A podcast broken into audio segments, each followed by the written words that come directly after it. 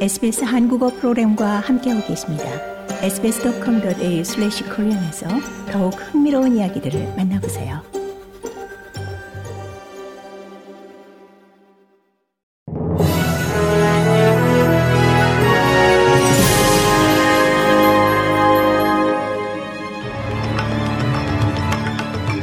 (12월 2일) 금요일 저녁에 SBS 한국어 뉴스 간추린 주요 소식입니다.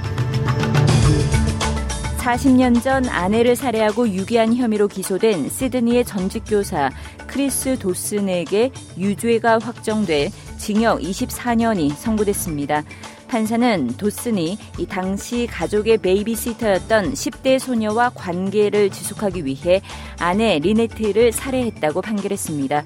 도슨은 18년간 가석방이 인정되지 않아 90대가 돼야 출소를 요청할 수 있습니다. 법원이 이 사건을 해결하는 데는 무려 40년이 걸렸고 리네트의 시신은 지금까지도 발견되지 않고 있습니다. 브리타니 히긴스 강간 혐의로 기소된 전 자유당 당직자 브루스 레만에 대한 재심이 이 히긴스의 건강에 대한 우려로 철회됐습니다.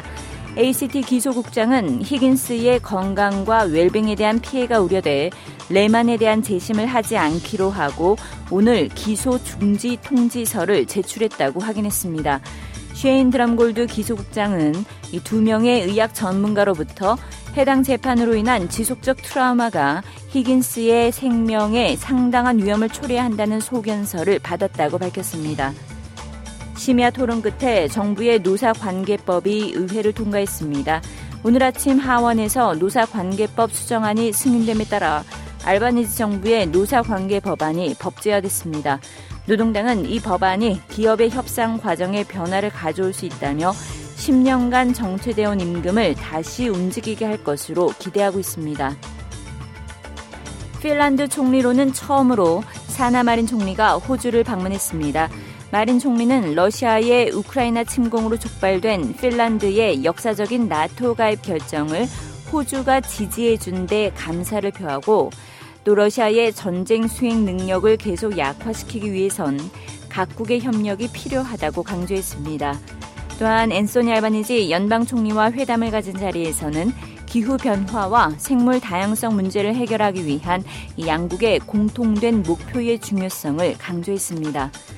고국에서는 문재인 정부 시절 서해 공무원 피격 사건의 주요 책임자였던 서훈 전 청와대 국가안보실장에 대한 구속 전 피의자 신문이 진행됐습니다.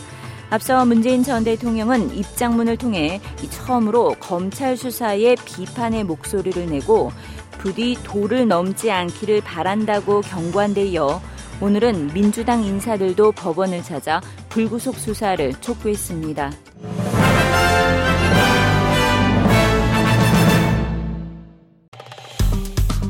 좋아요, 공유, 댓글, SBS 한국어 프로그램의 페이스북을 팔로우해 주세요.